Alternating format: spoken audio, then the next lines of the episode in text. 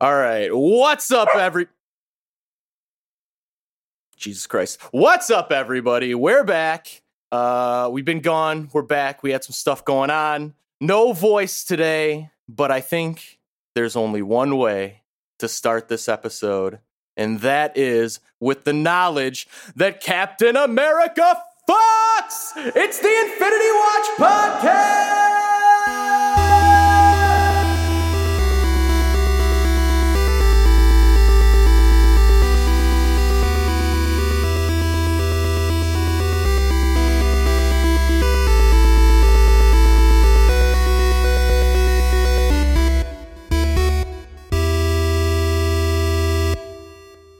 Oh man, that was like it's got to be one of the best post credit scenes that we've seen, right?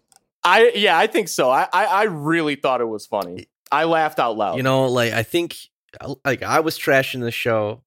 I, I feel like maybe Yeah, you were same. too. Maybe it was just the Yep. CGI that was killing us. I don't know. I don't Yeah, think either of I- us were super hype on it. Um, but I've been liking just the meta ness and how much it talks about the MCU in, in different ways, and so I hope that keeps up because yeah, stuff like that I find fucking hilarious.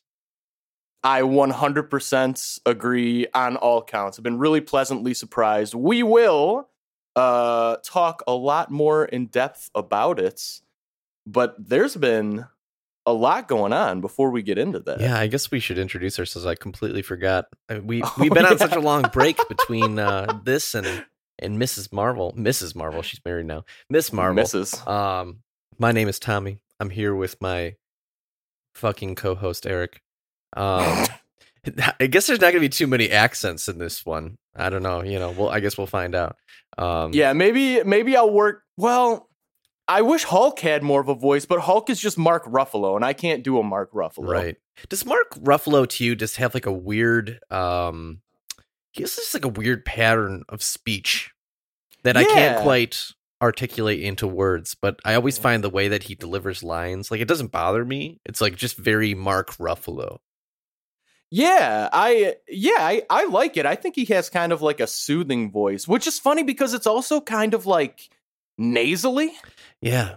Um, but I but yeah, I think he I think it's like really soothing. Like I would love Mark Ruffalo to do like I use like the Headspace app and like I love like sleep stories and shit like that. I would love for him to do one of those. The Hulk doing the headspace voice. That'd be great. I'm just happy that the Hulk voice does not sound like the Hulk voice from Thor Ragnarok, which was just like an auto-tune mess. yeah, yeah. If anybody doesn't know what we're talking about, Google or YouTube Hulk Auto Tune. It's like I will say, look, I'm I'm a pretty decent at uh, audio music producing. I did not catch it on my first watch, so it's not like great. Like it doesn't take you out of the movie or anything. But once it's pointed out, Yeah. it's pretty laughably bad. Yeah, th- like I, I'm the same way. I didn't notice it at first, and then someone mentioned it, probably you, and like Ragnarok is top five for me. Like I love. I think it's very rewatchable. Um, maybe it's not top five actually. Now that I'm thinking about it, but it's really close to that. Oh, And Okay. now whenever I rewatch it, I'm like, fuck. Like that sounds like garbage. Um, but it's know. a wild choice for sure. Why would you auto tune speech? That doesn't make sense. You know, it seems like they've struggled with the Hulk voice for the entire MCU. Yeah. Um, Yeah. you know, I I don't know, like random things bother me in all movies, and I can never explain why they bother me. But when Hulk says "puny god" in Avengers, the first Avengers, yeah. I was just like, that just doesn't sound good. Like, Oh, interesting. Okay. I don't know, I don't know what they're trying to do, but I was just like, it just sounds like Mark Ruffalo with like a can filter on him or something. I don't know. Um, I believe I could be wrong, but I believe that was a mix of Mark Ruffalo and Lou Ferrigno doing that voice. Yeah, I, I think, I think yeah, that's I think how they that's what did they that. did for that movie. It's just weird. I don't know. I don't know what to expect, but for some reason it bothered me. Um, but let's jump into news. We got a lot of random shit. I try to pick some highlights over the last several weeks because there's been a lot of shit going on. Um, I'm sure I'll miss a few things, but let's jump right into it. Um, Echo, upcoming MCU show, um, Mm. has apparently finished uh, filming, and so that's super exciting. Um, and so another, I, I don't know how to say her name, Alaqua Cox, something like that. I don't know if I don't know how to yeah, I pronounce the C forget. I but- feel like I knew a couple months ago and I forgot now. Yeah, so that show is wrapped filming. We're gonna see some more Oh, wow. Daredevil in that apparently. Uh, yeah. since we obviously have the Daredevil Born Again show. Did we go over all the new shit that's coming out? I don't think we did. I think there's so much that we that we missed. Yeah. Oh yeah, because uh, that came out at uh, Comic Con, which was after Yep. Miss Marvel came out. Um, and so there's just like so much new shit. I need to pull up the whole picture now. I completely forgot about that. My bad. Yeah, but the the big thing while you're doing that, the big thing about the Daredevil show is it's going to be 28 episodes for one season. dude okay daredevil is legit my favorite fucking superhero Yep. and i don't get that shit I mean, I get it if they're all, you know, 25 minutes long, which might be might be good. That might be good. i feel like the shorter episodes have been better yeah, I, I would agree. I, I think the pacing of the two She-Hulk episodes has been. Will uh, this isn't necessarily my i mean, uh, spoiler alert. This isn't my rating, but I think the pacing for the two She-Hulk episodes have been six out of six for sure. yeah and you know what Um, like i know people have varying opinions on wandavision i for one loved it uh i thought the pacing on that show was pretty great too it just kind of kept going and it felt very consistently paced whether you like the episodes or not it was paced pretty well i feel like Yeah. some of the some of the other shows which all of them have been like 40ish minutes 45 minutes um there have been moments where it's just like all right you know like okay and then there's like one episode that just like fucking blazing yeah. you know Yep. and so i don't get that shit but okay um Wait, but before you continue, since since you just brought it up, a piece of newer news, just a quick piece of newer news. Speaking of WandaVision, sounds like the director of WandaVision is going to be directing Fantastic Four. Yeah, yeah, that was one of my pieces of news. That we, I think that's a good thing. Probably, I don't know. Yeah, probably. I think despite like uh, my problem with WandaVision was not in the yeah, I, let me clarify. I don't have a problem with WandaVision. I just don't like like 50s TV. I don't like black and white. It's just that was off-putting for me Yeah, personally. Um, but every once it got past that, I I mean, this show, go back and listen to the episodes. I thought it was great. Which I've mm, uh oh. Actually, if they do like a '60s Fantastic Four, I might be in for some trouble. But uh, but then like it's like, what are you gonna have them do? Time travel or something? yeah, right, right. So I I don't know. I mean, uh, that honestly We'll wouldn't bother me. Um, like if it was if it was 60s or something like that, just because like the Fantastic Four seemed super retro, but at the same time, I don't know. You have to bring them to the future, and so I don't know if we need another man out of time story. Um, yeah, eh, there is a weird dichotomy too because they do seem super retro, and yet now they're also the the future foundation. So it's like they're they're kind of straddling the line there. yeah i feel like i've i've always been a big fantastic four fan um they always felt retro to me until i read um jonathan hickman's run on fantastic Yep. four Yep, which was- amazing. yeah just fucking phenomenal and like not one part of that was i was i was like oh these are a bunch of 60s people you know that shit was like futuristic Yeah. sci-fi Yeah. awesome It's classic modern modern classic Marvel. Yeah. I would say. And so Matt Shakman, who directed WandaVision, he's mostly just directed a bunch of TV show episodes and stuff. So WandaVision, apparently he's involved somehow with the untitled Apple Godzilla and the Titans. I don't know what the fuck that is. The Oh, Boys, boy. he directed an episode of Boys, Succession. Oh, okay. Uh, Do you know which one? um it was episode Cherry. I don't know what season Mm, it was. 2019 it says.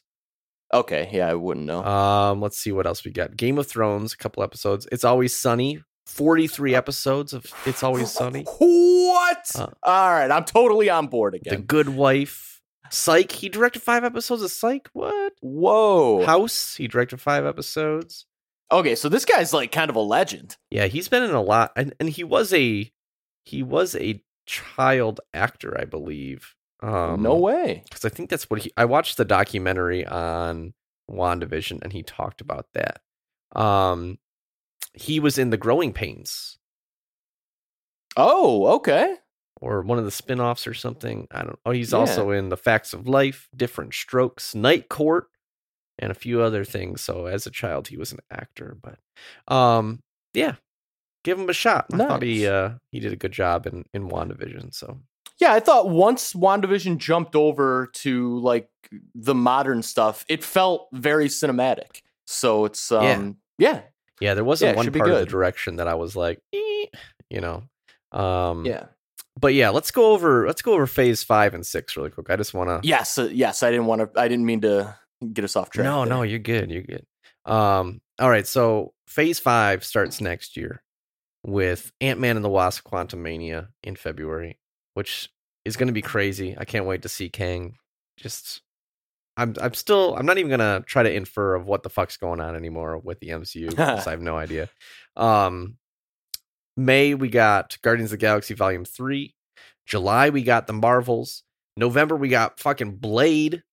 Um, we got an untitled movie in February 2024. In May of 2024, we got Captain America: New World Order, and then in July we got Thunderbolts, which is crazy.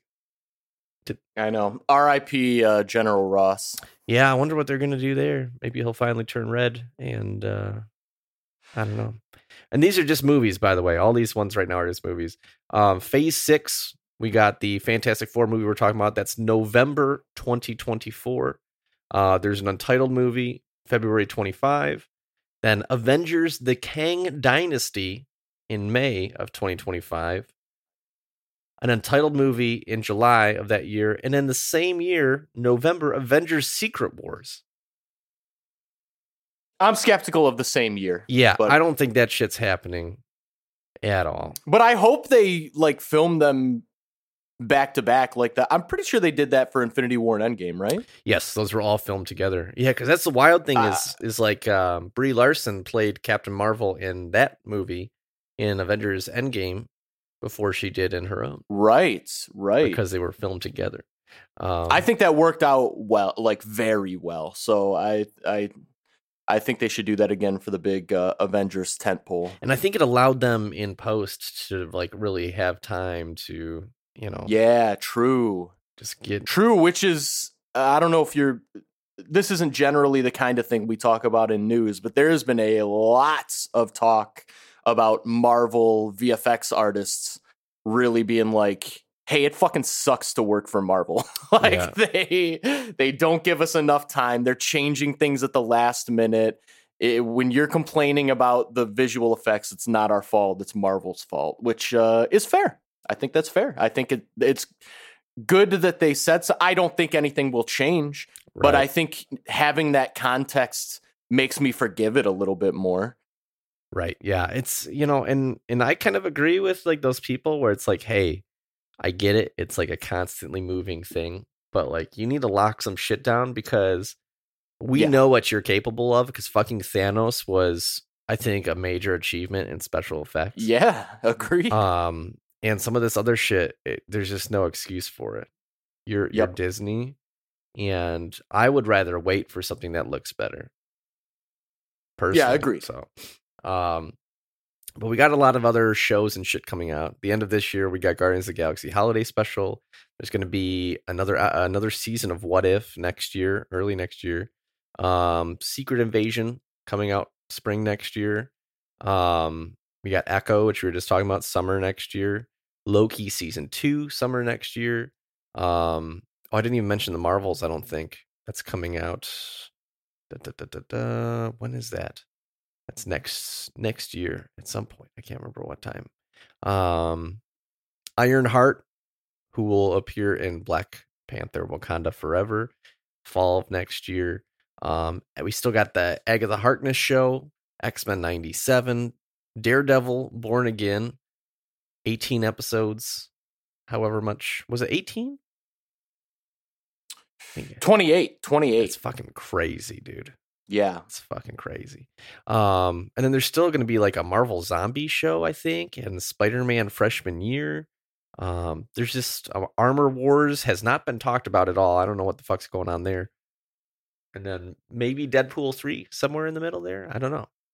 Oh yeah, and there's still staying very silent about other than Deadpool about uh, any X Men kind of movies, Right. which will be coming down the pipeline sooner rather than later. I would guess. It's killing Erik slowly. It is. I really I uh like I never think of the X-Men as like some of my favorite Marvel stuff, but I think they probably are. I mean, I've probably read other than Spider-Man, I'm sure I've read the most X-Men comics. I definitely grew up very X Men focused when I was a kid. Um, though my first my first introduction to Marvel, I I used to watch all the cartoons. So, uh, my first two cartoons I watched as a kid was Fantastic Four and an Iron Man. It was in like 1995. Yeah. Oh yeah, I remember that show. I remember the Iron Man cartoon. Dude, he had his little suitcase. Yeah. Oh no, that's not the right one, is it? That's- I'm doing X Men already. Then it was X Men. Um, but then yeah, it was like Superman and Batman because those shows were fucking dope. Um, yeah. but the X Men show was really good. I used to love the X Men. I had some like X Men books uh, when I was growing up and stuff, and so that '90s '90s X Men is like very ingrained in my head. Yeah. It's it's super iconic. All right, let's jump into. We got to get through this news. I got so much.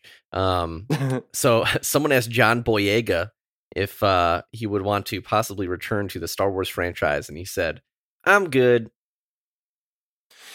yeah, we'll see, Finn. Yeah, you know, everyone says that until Disney's like, "All right, Exactly. Exactly. That's called a negotiation tactic. yeah." It's like, uh, let me uh, put my hand in my Disney piggy bank here. But yeah, I mean, Yeah. he did kind of get done dirty. I remember when that the first He did, he trailer did. for the Force Awakens when it came out, um, fucking amazing trailer. And I was Yeah. like, this guy is going to be like the main character of it all. And man, did he do nothing. yeah. Yeah. He did. Uh, you know, he's probably anybody listening to this would know. He's really been, he's really spoken out a lot about that experience negatively. Um, but he's also an actor. Star Wars is also one of the top three biggest properties to ever exist.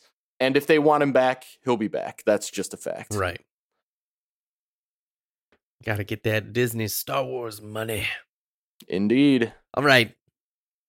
HBO's House of the Dragon, spinoff of Game of Thrones, was Oh, their yeah. biggest series premiere of all time. Wow. 10 million viewers. Um, already uh, signed up for season two. That got approved right after the season premiere, series premiere.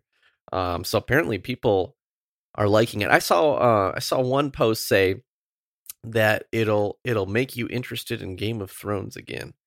And I was like, "Ooh, that's that's a statement." I have you watched it? I have not watched it yet. I have a uh I have like a an H I don't know if it's just HBO or certain shows. I try not to watch it when they first come out cuz I can't stand the week to week. Yep. And so if, I get that. if I'm not like super hype, if it's something I'm super interested, you know how I am, I'm like first day ever, I got to go see it. yeah. If it's like just in like like I'm normal hype on it, I'll like wait 3 seasons so I can watch all 3 seasons. Whoa, three seasons is a little aggressive.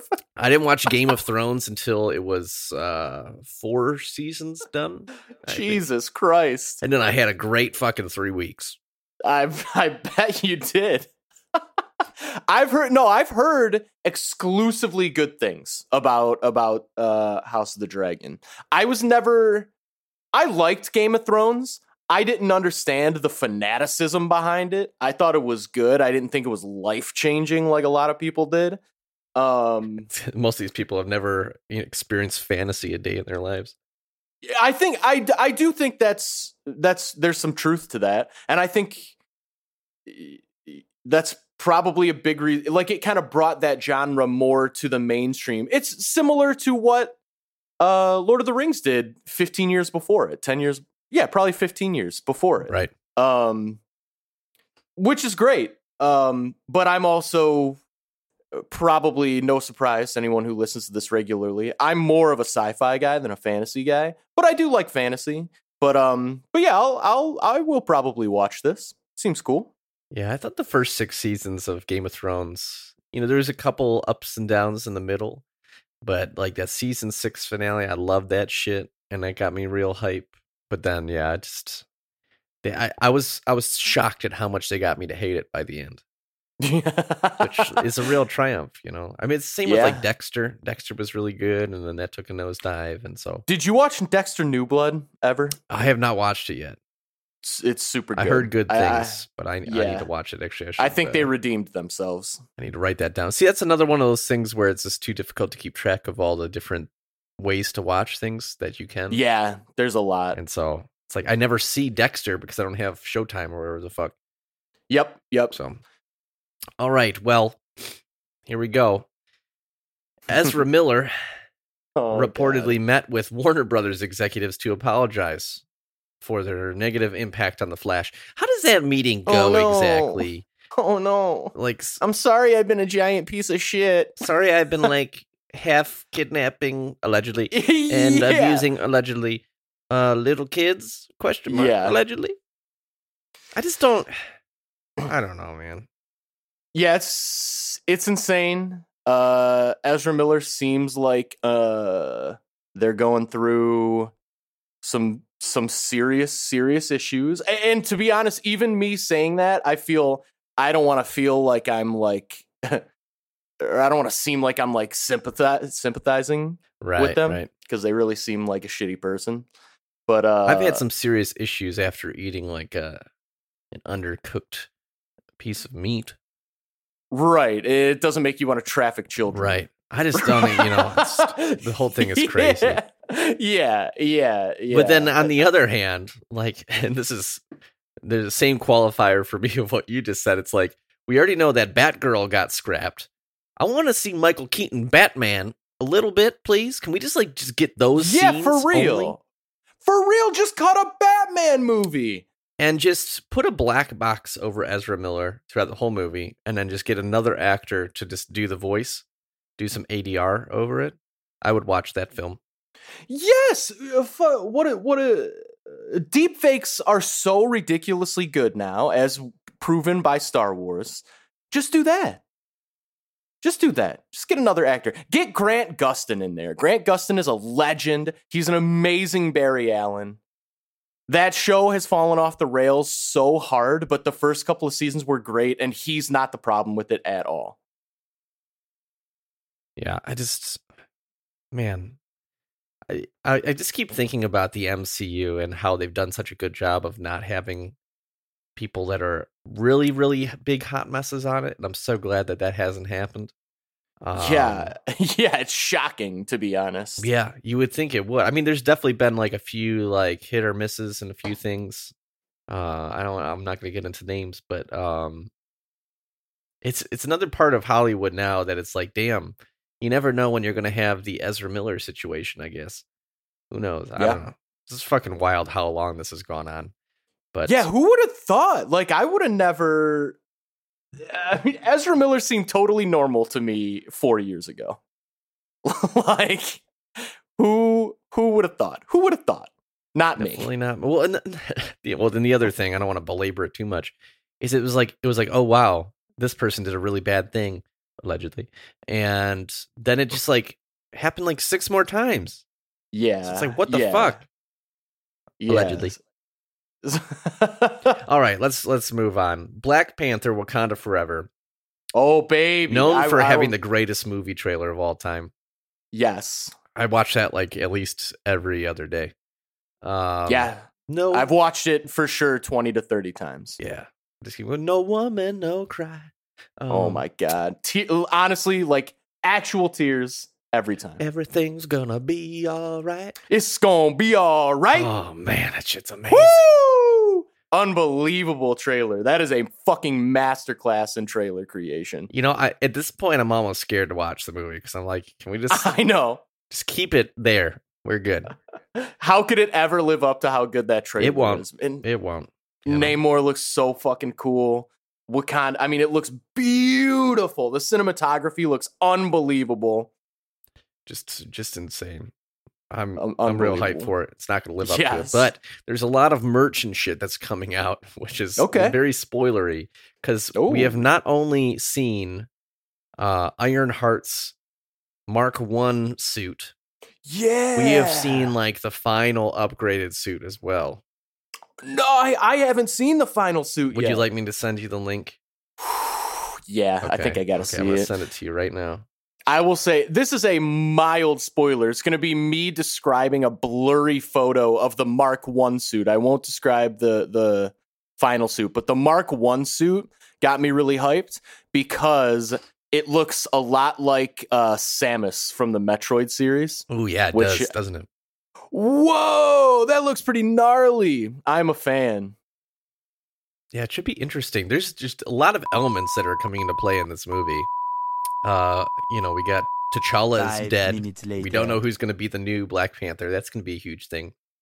We're introducing. Well, we don't know, but it's going to be Shuri. right, exactly. um, we got Namor and Talokan, or whatever they're calling Atlantis in the MCU. yep. And then we got Ironheart showing up somewhere as well. Um, and so yeah, I don't know. I, I I have faith. I have faith in Ryan Coogler. I I think I mean they put such an, an outrageous amount of care into that trailer. I can only imagine the same amount of care is being put into the movie. Uh, I, I I think I told you I don't think I've ever been this hyped, maybe for any movie ever based on a trailer. Like that Damn. truly, I cannot believe how how good that trailer was and, and how hyped it made me. so good. It So reminds me. I, I think the most hyped I've ever been for a movie based on a trailer was when Cloverfield came out. The trailer for Cloverfield. Do you remember that movie? Okay, I yeah, I remember the movie, but I don't remember the trailer. Was The- the, trailer crazy? The trailer was like one of the first like uh like guerrilla marketing kind of Ah, I don't know what you yep, call it, yep, but yep. it's like it basically shows you know that movie's all found footage. Shows them all at Yeah. the party, and you don't know what's going on, and then like they go upstairs, and most of the trailer they're just like talking, and you don't know what's going on, and then like you hear like some explosions, and they run outside, and then just like the head of the Statue of Liberty gets like thrown down their street, and they're like, "What the fuck? What the fuck?" And then it just ends, and it just says like Cloverfield. Um, and there was like That's not much known hype. about the movie at the time, but it, like it just like built up this hype. It was crazy. The movie did not live up to it, but I still love that shit. I thought it was amazing. nice. Um, but yeah, Ironheart, Black Panther, Wakanda Forever looks fucking sick. Can't wait. We're Yeah. only a couple months away now, so um, Wow. little Can't over two wait. months. Here's a shocking story. Top Gun Maverick has beaten Avengers Infinity War's US box office record, which is insane.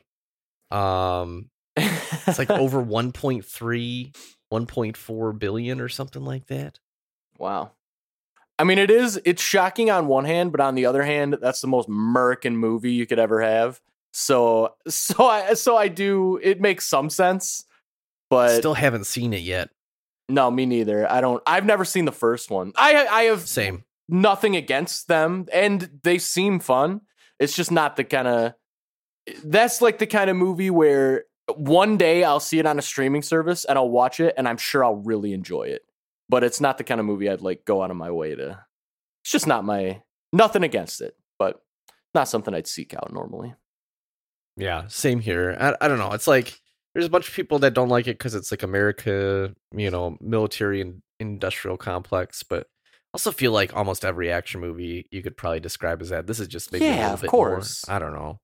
Yeah It's fine, whatever. It's made though almost 700 million domestically, which is insane.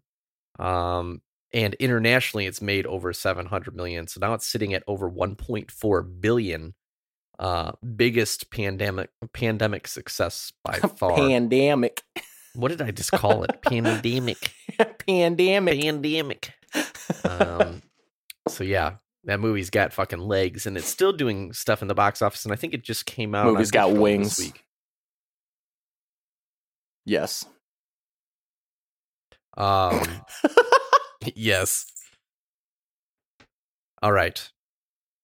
I pulled up this article just because I just thought it was stupid. I feel like I do this every week.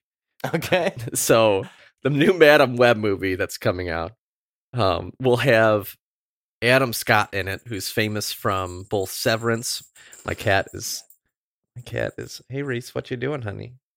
She's just scratching right next to the microphone. Um, you can hear some meows. So Adam Scott's in it. He's from Parks and Rec and Severance, and he said he thinks Madame Web will be a really cool movie. Whoa. So that's an article for you. Yeah. Yeah. That's uh breaking news. Actor in movie says the movie he's acting in is going to be really cool. Right. It's like it turns out that might be why you decide to be in a movie. Yeah. I will say I don't know what to make. I mean, this movie has a 10 out of 10 cast so far. But the concept seems goofy Yeah. and Sony fucks up everything they touch almost. Except for Into the Spider Verse. It's the one Yeah. time I'm like, okay, Sony.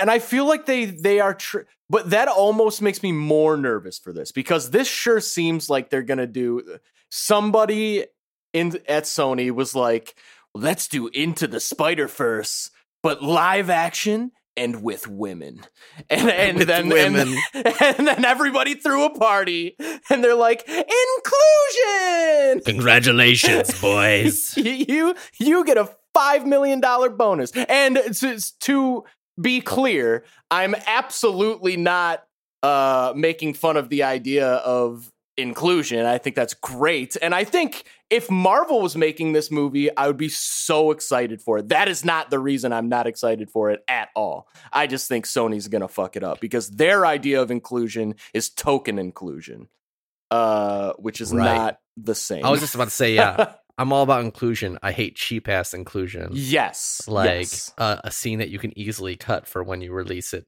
in select parts of the world because Yep. blah blah blah blah blah. Yep. Um, so fuck that shit. But yeah, I don't know. Hey, I hope I hope they somehow surprise us. yeah, I, and it is possible. It is possible. But I mean, I hope it's good. It'd be great if it was good. Yeah, I'm all for it, man. Surprise Yeah. me. Apparently, speaking of great slash good slash bad, um, there are secret quote unquote funeral screenings of the scrapped Batgirl movie being held. so So apparently, someone has uh some footage of some sort. I don't know. yeah, we should probably briefly, if anybody doesn't know, I mean, if you're listening to this, there's no way you don't know what's going on. But basically, WB uh, recently merged with Discovery. Discovery. And they are taking an axe to fucking everything. And it is uh it is affecting a lot of DC superhero stuff. A lot of DC animation has been canceled. In fact, that new Batman animated series no longer happening. Batgirl by all accounts was basically finished and they said this isn't coming out. It's not good enough which is hilarious because they put out not one but two versions of Justice League. Right. So okay. The new guy that's in Uh, charge of them now is is from the Discovery side. And I don't know if like you never know with like CEOs and the board of directors like what are your bonuses tied to? Is it just like having a certain amount of money in profit Right. or what? Right. And so it's just like they're fucking up HBO Max, which I think was Yes. probably the best of all of the new quote unquote, you know, subscription services. Yeah, it's really good. And so like they're gutting it. They're like getting rid of movies that were like HBO Max originals from the it's cr- service. crazy. They're like they're really burning it all to the ground. which I I don't understand what the end of that is. Like I don't understand No, how that's neither. positive in any way, but um yeah, I don't know. it's making weird decisions and it's just funny because like we've had like a couple of Fox X-Men movies, you know, we had the the New Mutants movie that was like kind of hidden for like 3 years after it was made, but it eventually got released. You just you just think if you've already put in all this money and time and stuff that you would just make some money off of it. I don't know, You would think. but I don't know. Scrap Batgirl and keep the Flash. Yeah, I just Decisions. Uh, yeah, it's it- it's crazy. I mean, eh, no one, no one is happy about this. Like they're they're getting dragged on every entertainment websites. Um, so I do wonder how much this can possibly continue because at, at some point, I couldn't imagine being the director or the writers, right? right? Ev- Yeah, Any other suck. product, product or project that you would work on in the future, you'd be like saving that shit every day. Yep, That would give you like creative PTSD. Yep. It's like you, For you sure. finish an entire album and then someone goes, "We're not going to release this. We're going to burn every copy." It's like, Oh, Fuck no. Infuriating. Yeah. so let's try to end on an optimistic note. Quote All right. unquote. Um, Black Adam star Dwayne the Oh. Rock Johnson says he's optimistic about a potential Marvel Marvel versus DC crossover film. Oh, Dwayne. Yeah, that's that's adorable. I don't know what would have possessed him to say such a thing because this is clearly will never ever happen in our lifetimes Right. ever. The best you get is Who Framed Roger Rabbit. Sorry, Dwayne. Yeah, yeah. Uh, yeah, or or to be fair, a movie like that or like a Wreck-It Ralph or like if they make when they inevitably make a Fortnite movie, then sure. We could see a ba- a version of Batman interacts with a version of Spider-Man. But like it is not going to be an MCU movie crossing over with a DC movie. That will Right. that will never happen. I'm really not trying to make this comment to be a Marvel versus DC um, fanboy argument, but the state of Marvel cinema versus DC cinema is a fucking joke. Yeah, no, it, I- I mean I'd be shocked if anyone disagreed with that. Yeah. And you know what? Like, I would love, because I think it would be the best for the MCU if the DC cinematic universe, whatever you want to call it, was good. Yes. because competition makes everyone better. And there's just none. And I still can't quite comprehend how they haven't figured it out. It's well, wild.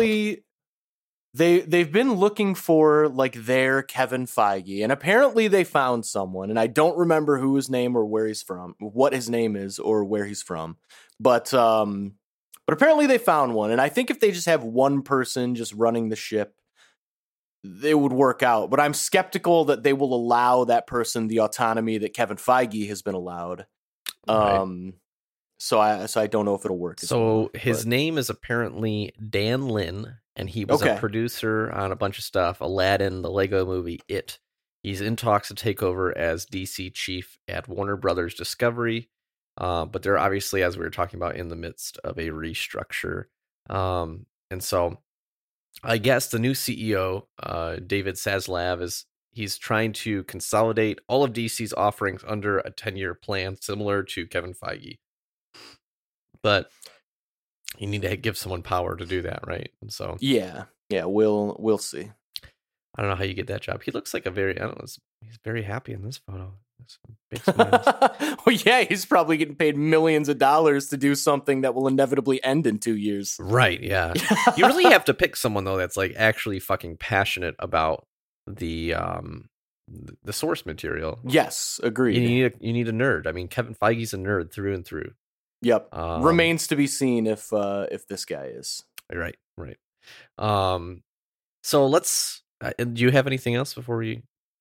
No, we touched on. I just wanted to talk about the Warner Brothers snafu and uh, the Black Panther two trailer because that changed my life. But we we hit them. Nice. No, Erik, no cry. Um. as you're crying. Okay, Yep. before we jump, we're gonna do episodes one and two together. Um, I just need to point this out now before I forget. but we did get a little bit of a Wolverine nod Yes, in we the did. second episode. Yes, we did. Um, so there's like a web page that's briefly shown, and and I don't I don't fucking know how anyone catches this shit because this was so fast. But basically, I think it was um, God, I, Jen, I already forgot her name. Uh, Jennifer Jennifer Walters. Walters. Um, she's looking at like a web page to try and find a new job now that she's become the Hulk. And there's like those cheap ass ads on the right hand side that you always see on every website, and it's like who would ever click on any of these? And there's two lines on it. The f- the first one says, "Man fights with metal claws in bar brawl." So that's obviously Logan. Yeah. Um, sounds like something he would do. But the other one, which I also appre- appreciated, is why is there a giant statue of a man sticking out of the ocean? Thank God somebody brought it up. Right. Someone mentioned the gigantic alien being sticking out of the ocean. And so I thought that those are pretty great. Um, Yes. And before I saw the episode, I saw a post that was like, oh, like She Hulk references Wolverine. And I'm like, oh shit, Erik's to be so hype. And then I like looked at it and I was like, oh, maybe not. I mean, it's still it's still cool. It's still cool for sure. we're, we're slowly but surely inching towards the X Men. Yeah, I want I, I want it so bad, and I want Daniel Radcliffe as Wolverine so bad, and he's not. It's not going to be him. I think it's to be Taron Eg- Egerton or whatever his name is. He'd be good too. He'd be good too. I think that'd be great. But I will say, yeah. getting like the '90s um, Professor X with the music really tided me over for a bit. yeah, for sure, that was cool. And even you know, I keep forgetting that Kamala Khan is a, a mutant too. You know, Dude, any excuse you have to do that. I'm just gonna keep doing it. Just Yeah. gonna- I just love that. You know, almost every single comic cartoon show has a better theme song than what the movies have come up with. I think. Yeah, uh, yeah, uh, yeah. I would agree. It's it's one of those things where it's like the Avengers theme has become iconic, but only because we've heard it so fucking much. But like after like X Men theme song, mm, you know, I might be talking out of my ass here because maybe the only reason the X Men theme song feels so much more memorable is because I've also heard it a million times right. but I feel like that just has more of like a melody. It's just I've I've I've we've talked about this before. I'm big on you should be able to hum the main melody of any theme song. And if you can't, it's not a good theme song in my opinion. Yep. Spider Man. Um Spider Man. yeah, exactly. Like yep. Exactly. like I mean all those like I don't even have to think about it. yep. So And uh yeah, the MCU uh, hasn't done a great job. I mean, the music's been good. It's just hasn't been like John Williams is the goat at at that at, at merging catchy melodies with cinematic scores, Yep. and no one has done it better. Uh, get the fuck off of me with your Hans Zimmer arguments. Uh, he he's he's not. He comes nowhere close. yeah, bomb is not a melody. Uh, but uh, yeah, John Williams is the goat, and, and I wish there was a there was a new John Williams out there, but there's not. there used so. to be his name was Jóhann Jóhannsson, but Mm, he is no longer with us. R.I.P. Yeah. That dude made some sweet fucking scores. He scored um he scored Sicario and he scored Arrival. Arrival had a great fucking score. Um just cuz it was like very weird sounding alien kind of thing. He also did Prisoners, but I love that guy's shit. He has an album that he made that like he just like wrote like his own I don't know. It's like a studio album, but it's basically like a fucking symphony, but it has like very um like modern instruments and stuff like that. And it's called Englabörn because he is Oh, not he's he is from what country? He is Icelandic. Um oh, and that shit has become like my if I'm ever anxious or stressed out, I listen to it on Spotify and it's like my zen music. Nice. But I found it after I found all of his scores because I thought his score for Arrival was brilliant. Um, but yeah, I think he died from like an overdose or something weird. oh, I can't remember. Don't quote me on that. Um, oh yeah, German toxicology reports indicated a lethal combination of cocaine and flu medication. Dude, musicians, just be smarter about your drug use. Yeah, You don't even have to not do drugs. Drugs are great. Just be smarter about it. yeah. That'll probably be my pre-recommendation today. Is go check out Jóhann Jóhannsson. So good. Um, the album is Englabörn, but yeah, it's all just music, no no lyrics or nothing. Nice. Um, all right. She Hulk.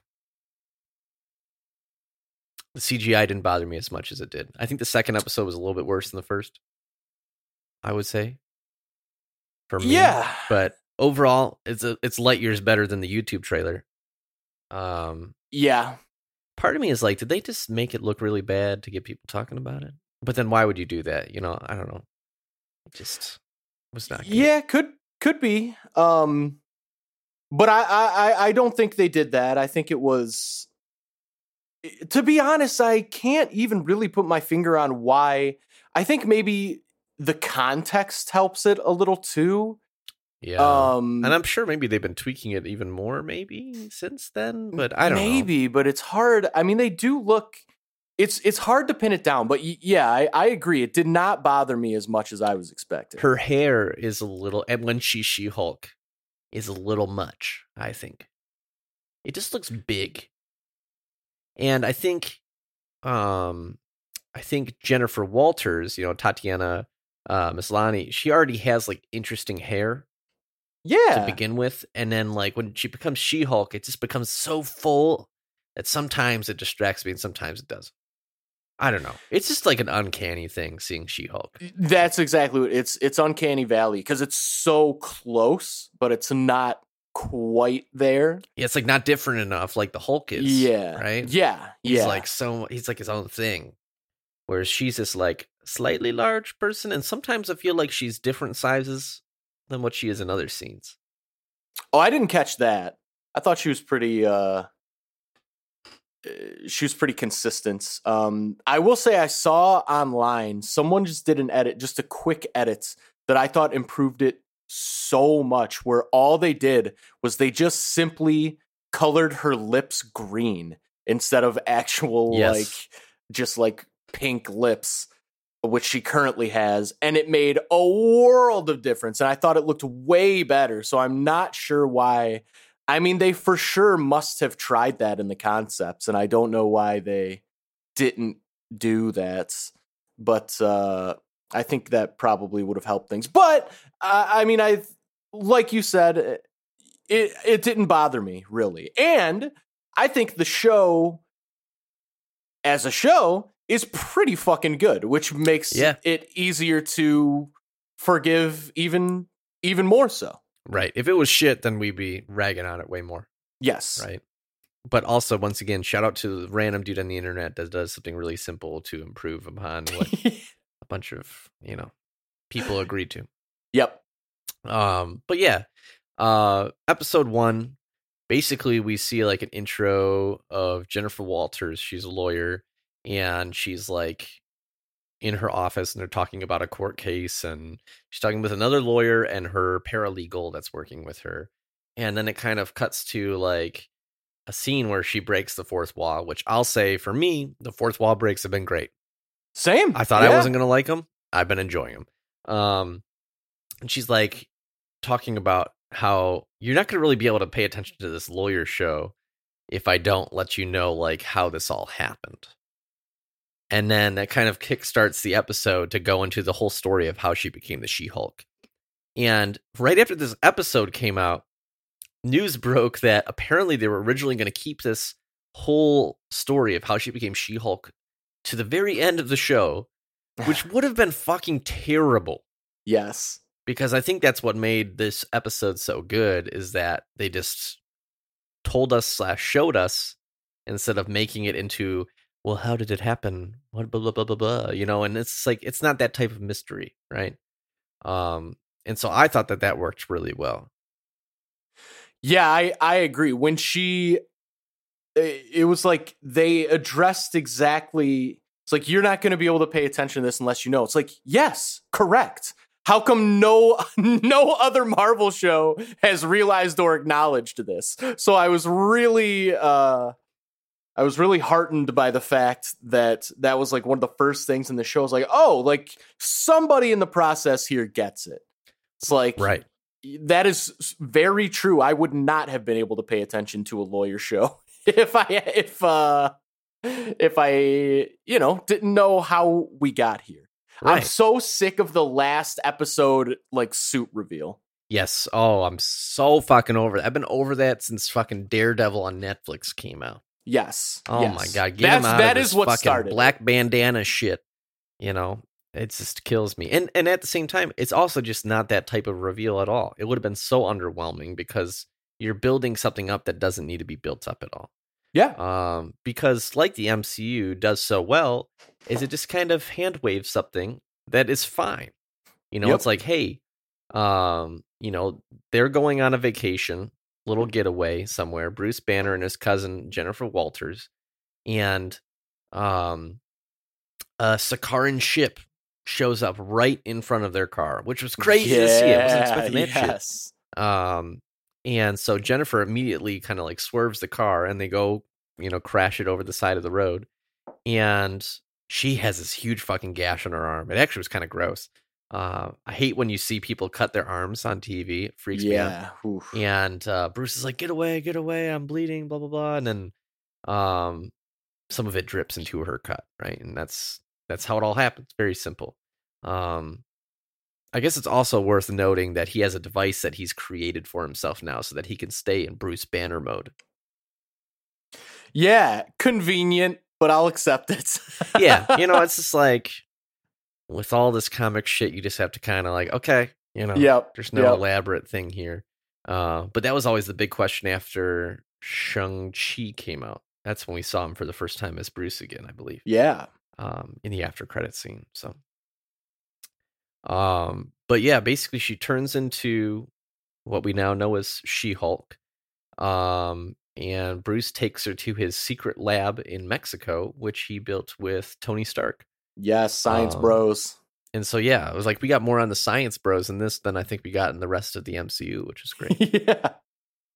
but that's like I, I don't know I, I liked that aspect of this episode where it's you know you just get more of that backstory built out a little bit Yeah, there really was was a lot. I, I don't remember exactly the the order because this is two weeks ago now, but sometime around when they get into the lab and they're well, uh, we'll probably I don't want to jump the gun too much, but one thing just in my notes, one thing that stood out around this time was when Bruce was talking to Jennifer, like, look, like we're gonna have to figure this out. my bad, this sucks, but you're gonna have to you know figure out how to control this like i did and basically she's like well how do you do it? And he's like uh different ways. And the thing that made me laugh was they referenced natasha's lullaby and he and he goes i don't really have a great explanation for it. Yeah.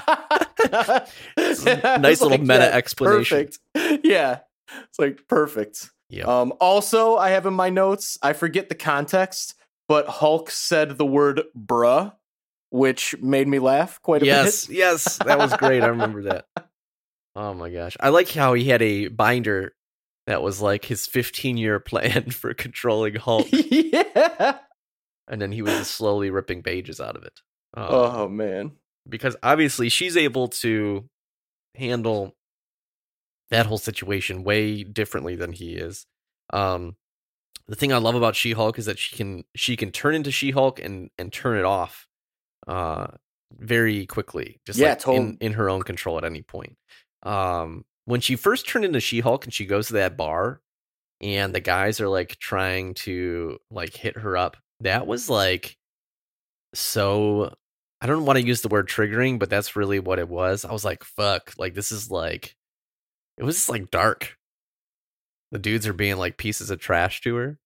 And um I loved how like after she became Hulk and she was talking to Bruce about it and she's like he's like you got to learn how to handle your emotions and your anger and all that. And she's like, that's literally what like every woman has to do every single Yeah. day. You know, when people are trying to like mansplain my job to me all the time. I loved that whole line. I just thought it was great how how she how she worded it and everything. And so I liked the balance of those two things because it's just like I don't know. Yeah, I did. really I good. I really thought that was interesting as well. I mean, I think uh, obviously, you know, everyone experiences every emotion, but I do think probably anger and rage most people would agree are more of like a masculine trait. Um in terms of like really like flying off the handle whereas yeah, like like she explained is like women don't have that luxury a Right. lot a lot of the time. She's hysterical. Exactly, exactly because uh, there is um you know, "Er, we're going to we're to go into leftist territory here, but uh but, uh, but yeah, that is that is like super real. It's like women have to deal with I mean, if they show any emotion of like anger or annoyance in the misogynistic world that we live in, there is inevitably going to be like exactly what you said. Oh, she's hysterical, she's crazy, whatever, whatever. Um and and I thought that was really interesting and it really makes me wonder cuz I'm not super familiar with this in the comics, but it makes me wonder if that is a constant with um like if there's gonna ever be a red She-Hulk and a red Hulk, if it'll be similar, if just like the red Hulk, uh, by virtue of living as a man for his whole life, is gonna be have less control, and maybe red She-Hulk by virtue of living as a woman for her entire life will be similar to Jennifer Walters and just immediately be like, yeah, I get it. I've, I've been doing this since day one, baby. Like, no big deal. I can control my fucking emotions. Uh, I just thought that was so interesting and so cool. Who who is Red She-Hulk in the comic? Is it is it uh I think it's Betty Brant. Oh. Is it not? I could Is it- be talking out of my. is- I was about to ask if it was Betty Ross. Oh, you're no, you're right. You're right. You're right. You're duh, duh, duh, duh. I forgot Wrong about Betty. her completely. But I forgot that she turns into wow. Okay. Yeah, that would be interesting. I just I'm really surprised they haven't done Red Hulk yet, but uh, I know. I yeah. I mean, I've been t- I've been barking up this tree for ye- years, literally. I want Red Hulk so bad. you know, you actually just reminded me of an article I read while we were out too that apparently and this is all rumor because I think all this stuff is very confusing. Um there was a rumor or some article out there that said that the Hulk movie distribution rights I think would go back to Marvel next year or something like that. And so maybe that has also hindered a lot of uh development into Hulk Mm. related stuff just because I mean they clearly haven't made a Hulk movie. well, um, not yet, since but the it original, right? sure seems like they are working toward a World War Hulk. I think it would be great. And you know, yeah, I don't know what they'll do. William Hurt is has passed away now. Um that but- makes me so sad. yeah. I mean, he looked really he looked at really poor health in Black Widow when he showed up. Um I remember at the end of that movie I was like, "Damn, he does not look good." But Yeah, um yeah, who knows. Would be interested to see that character uh live on though. That would be great. this. Um. Oh wait a minute! I just had I just had a realization. Is the character of Everett Ross? Do you think, uh, related to General Ross in the MCU? Hmm. Interesting. Uh, Yeah, yeah, that is interesting because they've sure been putting him in a lot of movies that he hasn't really done anything in yet. Was he Maybe not a lot. Civil War as well? I feel like yeah, he he was in more than Black Panther for sure. Let's see, capturing the Winter Soldier. Yeah, he must have been. I keep forgetting that uh he was in more than one movie, and he's going to be in in Wakanda forever. Yeah, um, and I he's a they, great. They could have like a political dynasty kind of going on there. yeah. So He is he is really good. Shout out uh, BBC Sherlock. Yeah. Oh my gosh. just just stop after season three, I think. but yeah, those first two seasons are ten out of ten. Easy. Those two. yeah, so good. Um, all right, so basically we get like a little bit of a fight, but it's definitely like a a family esque fight, like a sibling fight, only they're cousins. yeah, You and and they also have the power to break mountains. Right, right, yeah. They're basically just like wrestling with each other for fun. Wrestling, Um excuse me. horseplay, Um, Hulk play. yeah. No, yeah. that might that might be something. Oh, okay, I'm searching for that later. Um, but yeah, basically they fight for a bit. I thought it was pretty good. The CGI got a little wonky for a second, um, but then eventually, Yes, that I I actually had that same note. That was the only time in this episode where I was like, uh, okay, the CGI is a little rough. pretty much, pretty much. Um, but then the fight ends when Bruce's bar that he built on the beach with Tony gets destroyed, and he's like, "My bar!" bar! and then it was so good. they basically rebuild it together. Um, I love when he like pouts because I can relate to it for some reason. Yes, Like, yeah. my bar. Oh, it's Um, so funny because he's like obviously this like super powered just rage monster, and he but he's also like a child. right, right. I love it. I love it so much. Um, and so Jennifer helps him rebuild it. Um, and so that's all good. And then she she goes to return to her legal career, and Bruce respects it. He kind of reluctantly is like, "Okay, I respect your choice to go back, you know, and live life differently than me." 'Cause she doesn't want to be a superhero. She just wants to be a lawyer. Um, which man, who has ever decided that? Um, and so she goes back, and this is kind of the transition back to where we started at the very beginning, right? So we've gotten the whole how did she become this way out of the way. Um, and she's in court.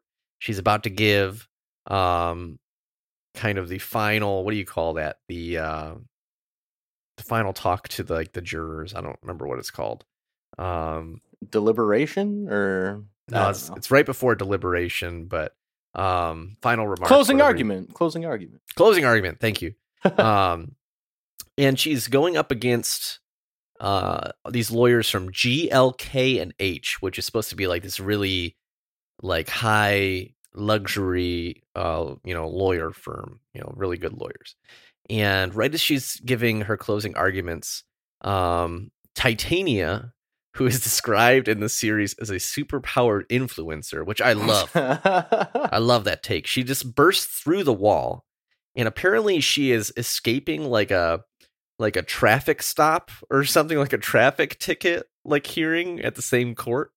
Um, and Jennifer Walters paralegals like you got to transform and save everyone, and she's like, "Wow, I liked this outfit," and so uh, she takes off her shoes so that she doesn't break her shoes. And then transforms into She Hulk and just like beats the shit out of Titania and stops her from like throwing desks at people. Um, and then immediately returns back to normal and is like, I would like to make my closing argument. Um, and then the episode ends. yeah, it was. uh I thought it was pretty good. Yeah. Between that and the the after credit scene, which we kind of missed the context earlier in the episode, but when they're sitting at the bar in Mexico, She Hulk and Hulk, um, Jennifer keeps asking about Captain America, and she's like sad that he died a virgin. Um, and so in the after credit scene, she like fakes being drunk, and Bruce tells her that Steve lost his virginity to like one of the backup dancers on his like USO tour, and then she ends the the whole episode by saying, "Captain America fucks." Dude, I was so caught off guard. Dude, it was amazing. What a It was choice. so good. Yeah. So good. I loved it. Do you want to rate this one now? Because we can rate them separately. Yeah. Yeah, sure. All right, let's do it. As we do on the Infinity Watch podcast, we rate our episodes out of six whole unadulterated Infinity Stones. This one's a six. Easy for me. Yeah, I think I'm gonna give this a six too. I feel like I'm becoming uh, cliched in that I give every first episode a six, but I think the first episodes have been really strong, at least for the last couple of them. Yeah, I, I don't Um, know if I've given a six in a little bit, but uh, this one I I think definitely deserved it. Yeah, yeah, I, I really liked it. I think it helped that our expectations weren't too high. Yes, But at the same time, like that's not why it's getting a six. You know, Yeah, I, still agreed. feel like it was it earned it. yeah, It was good. I was entertained throughout. It wasn't too long. It knew exactly what it was supposed to be, and it just executed. So and it was quick. I we talked about the pacing earlier, and like that really makes a big difference. Um, yeah, yeah, big fan. I love the references to the MCU throughout. And so yeah, going into the second episode, I was like, "Fuck yeah, let's watch this." I keep thinking it's coming out on Wednesdays, and it comes out on Thursdays. It's throwing me off. Um, I know. I wish they would release it on Wednesday. Like, there's no. I guess Andor's coming out soon, so they don't want to do them both on the same day, which is how they fucked over Miss Marvel. But Right. um, Right. but They said that this one was doing way better than Miss Marvel in terms of viewership. I believe that just by virtue of having the word Hulk in the title. I'm so far disconnected from like the quote unquote common man Yeah, that I, I just can't imagine being like, I'm gonna watch She Hulk, but not the other ones. You know, I just for me, MCU is like you're in it or you're not. Yeah, And so like I personally cannot comprehend being like picky choosy with them. But I know that obviously I'm like a fangirl about these things. So yeah. I think I think Miss Marvel had. I Or mean, Miss. Mar- uh, what? Did you what? Stop! Come on. It the per- especially the first episode of Miss Marvel was great. It was super great. It was pretty good. yeah, Um, it was pretty good. But I think Miss Marvel had a lot of like hurdles it had to clear Yes. initially, where like no one knows who Miss Marvel is unless you're like a big time comic nerd. Um, also, unfortunately, because I'm going into leftist territory again. Going there right again, there, son. um obviously there's going to be people uh for all different kinds of reasons who are gonna feel like well the culture's being shoved down my throat just because the culture exists um so that's obviously fucking stupid but it's something that is reality that it had to kind of fight against and then there were also no other mainstream MCU heroes in that show for people to be like, "Oh, I I know I know that person." Whereas like if you watch the She-Hulk trailer, you see Mark Ruffalo. So you're like, "Oh, I know I know Mark Ruffalo. I've seen him in the movies. I'm to see what that character's up to in this show." So it's um so yeah, I I, I get it. I definitely get why She-Hulk is uh doing better. But I but Miss Marvel was amazing and Iman Vellani's amazing. And if you haven't watched that show yet, you should give it a try. It does kind of falter in the middle. There's some weird there's some weird parts, but uh but overall I think it's uh it's worth a watch. If only for Iman Vellani. She's great. All right. Well, now that the liberal trash is done talking, I thought this podcast was supposed to be American. I'll be going back to my Captain Glenn Beck show. All right, Superhuman Law episode two. Before I get too into that, um, Superhuman Law episode two. Oh, That's- is that that's that's, the name the of it. name? Okay, I thought you were just giving it that title. the the first one was called a normal amount of rage.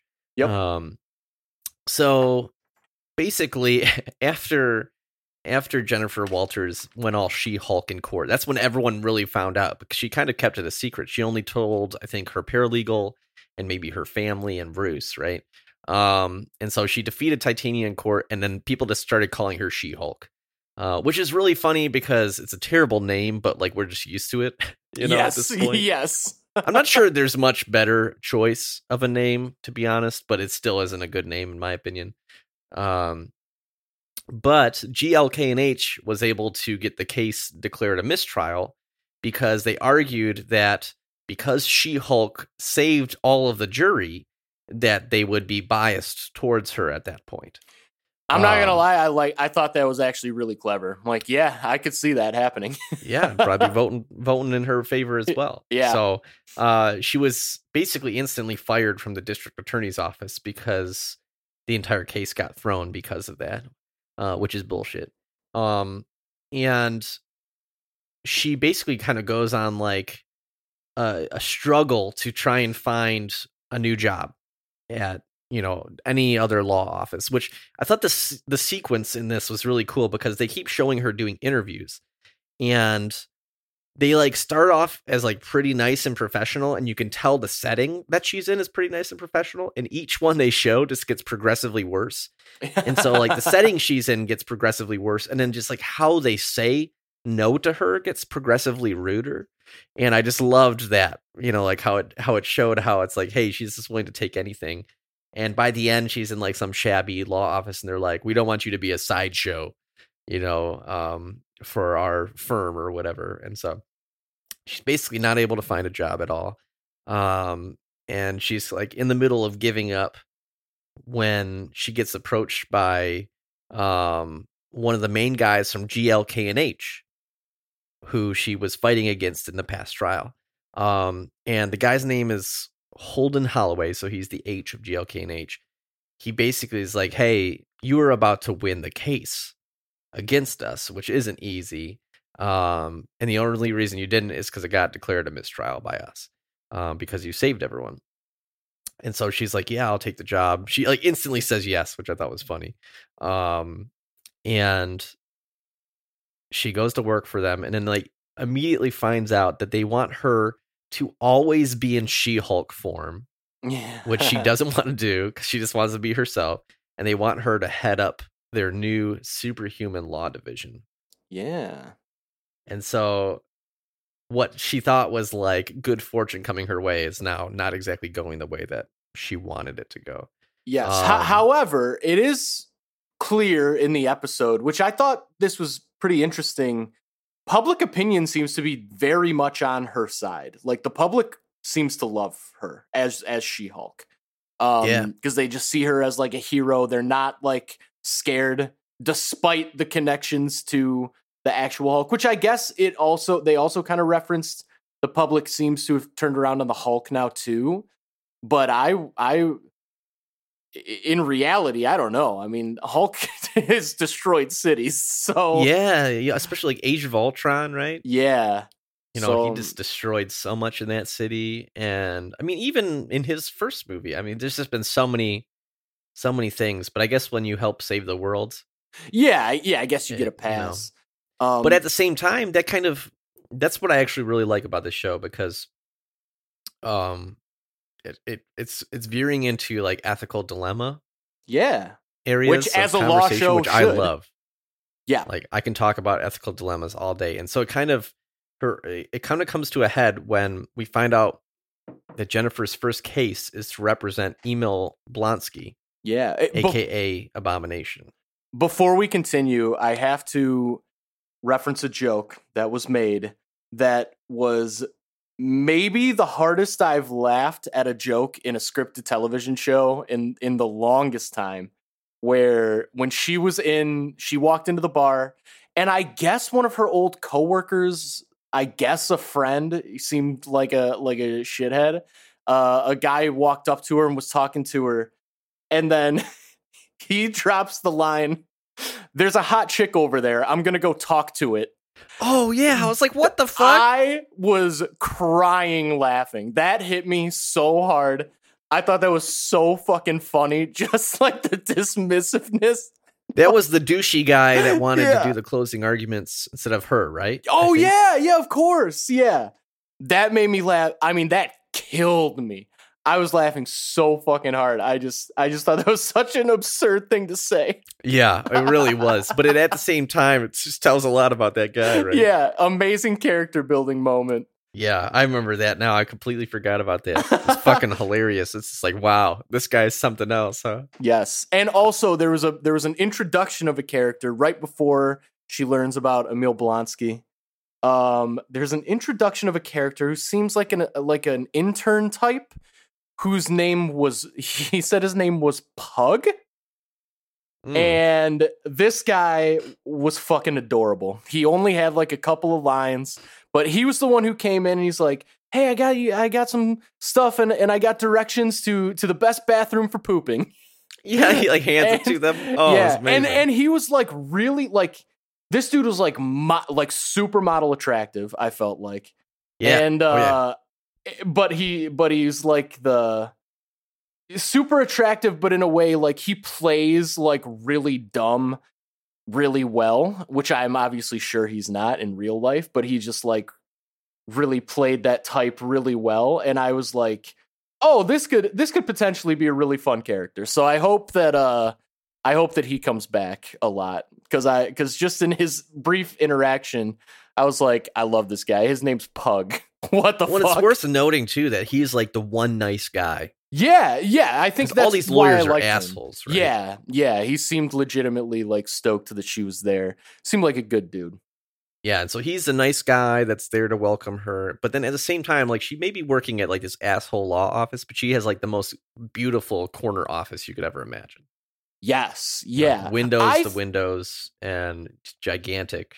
Um, and so it's like, yeah, it's very lawyer, very lawyery. So I get the sense at this point, and tell me, tell me what you think about this. I get the sense that the, um, it, almost feels like I forget his the H. I forget his name already. Harold Holden Holloway. Holden. It seems like they're almost trying to play him off to be maybe kind of sketchy and kind of bad. I feel like he's legit. I feel like he's going to be like a good dude. I Uh, feel yeah, like I think so too. I don't I think, think he's, going to be bad. I think it's just he's a partner lawyer. Yeah, So just, you know, yeah. But he but comes it- across mean because he's the type of guy that like once he's decided something, yes, it's his- not changing, Yep, and you're gonna do it. Or if you don't, you're not gonna have a job. you Yep. know? Yep. Which is, yeah, not necessarily. I mean, I would assume that's how lawyering just kind of works. It's very cutthroat. It's uh, a lot more serious than like uh, my stupid job and a lot of people's stupid jobs. Because Yep. you're talking about like people's freedom. So Yeah. Uh, but yeah, I, I think I think that character is going to turn out to be um a decent a decent character, and I hope I'm I hope I'm right. Yeah. And I, I think at the same time too, it's like he wants the superhuman law division to Oh, be yeah, successful. and obviously there's you know, he's gonna have a, a financial stake in that as well. But Yep. you know, I think that's a good sign too, you know? Yeah, Um anyone that doesn't look at other people that are different from them in a negative connotation, I think, is a step in the right direction for yes. anybody. Yes. Um, but yeah, it's interesting because he wants Jennifer to always be She Hulk so that she can kind of be the poster child of their superhuman law division. And the first person he wants her to represent is the man that tried to kill her cousin in his debut movie, Emil Blonsky, The Abomination. Um, and the last time we saw uh, The Abomination was in Shang-Chi when he was in the underground fight club with Wong. yeah. And so that was really interesting. So we saw him back as his normal self, uh, human self. Um, and Jennifer's job is to represent him at his parole hearing so that he can hopefully get an early release. Um, and she's obviously very reluctant to do so. And she said, Hey, I'll literally represent anyone else. He's like, No, you're going to do it. Um, he already had Blonsky sign like a, um, like some waiver that basically said like conflict of interest waived, you know, Yep. um, it's okay. I didn't know that was. Is that a real? I mean, I feel like it must be a real thing. I'm sure there's like a document you can sign that just acknowledges, hey, I think there could be a conflict of interest here, and I I'm knowledgeable of it and okay with it. Yeah, that's I'm interesting. sure that exists. Um, and so you know, the weird thing here is that he seems all good. He seems like he's been doing really good. He's like super zen, you know. And, he has and does- seven soulmates. yeah, yeah. What's up with that? Huh? Um, and so oh, I'm trying to think of. I was just gonna go somewhere next, and I completely forgot. Um, she eventually. Oh, she talks to Bruce. She's like yeah, yeah, super yeah. nervous that he's gonna be like really offended. And then she calls him, and I love this scene because like Yep. she's talking and she's kind of calling him to ask that he is okay with it, but she just like steamrolls him. Yeah. Every single time she's try he's trying to say any word, she just steamrolls. it. He's like, "You're just calling me to tell me that you're gonna you're gonna take him on as a client." And she's like, "Yeah, I am." Um, and I really love that interaction. That was probably one of my favorite parts. but- Yes, and they also, in kind of a f- funny way, acknowledged uh, that Hulk used to be Edward Norton with just oh a, yeah, dude, that was fucking hilarious. Just like a split second, fourth wall break. I'm It a was- completely different man now, literally, and then she just looks at the camera, goes, "Ha!" dude. That was hilarious. Apparently, the literally line was not in the script, Oh, and Mark Ruffalo just added that. nice. But yeah, I that's that's I was trying to remember what I wanted to say, and that was hundred percent it. That was fucking hilarious. Um, and so after that phone call, Jennifer calls Holden and was like, I'm oh wait, you missed you missed a you missed a very important part Oh, what did I do? when they hang up the phone. Uh, it shows Bruce again, and the, as the camera pans out, Bruce is in a spaceship Oh in yeah. space. Oh shit, dude! Like, what the fuck are they gonna do? He's going to Sakaar again, or what? I think this is the World War Hulk setup. Dude, that'd be fucking wild. Yeah, I really think that's what it is. My notes are very lacking in this episode, apparently. um yeah yeah so he hangs up and you just see him he's flying this is like uh the end of spider-man uh, far from home Yeah. again yep. where we see samuel l jackson in a fucking spaceship and you're like what the fuck um so yeah i guess uh i guess like i think bruce says something in the first episode where he's like they weren't trying to hurt me they were probably just trying to get into contact with me or something the Sakaarans oh, interesting. Okay, I don't think I picked up on that. Interesting. And so I don't know what's going on there. Is the Grandmaster still alive? I well, don't I know. hope so. Um, but yeah, that'll be super interesting. That's a that's a good little point. I'm I'm glad uh I'm glad we didn't miss that completely. Um and so yeah, we find out that Bruce is heading to Sakaar, supposedly. And then Jennifer calls her new boss, is like, I'll take him as a client. He's like, Great, sounds good. And then he's like, You should probably watch the news. And then like hangs up. And she looks on the TV and uh the abomination has broken out of prison. Yeah, and it is the scene from Shang Chi, Right. uh, where he's fighting in the in the uh, in the ring.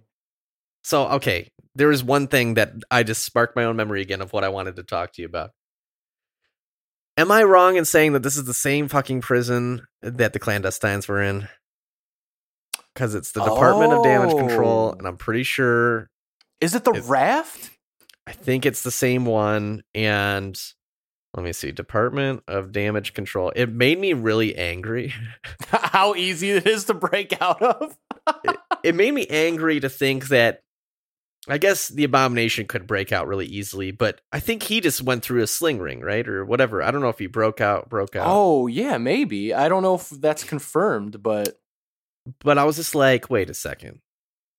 Y'all got y'all got the same people like the clandestines in there as the abomination.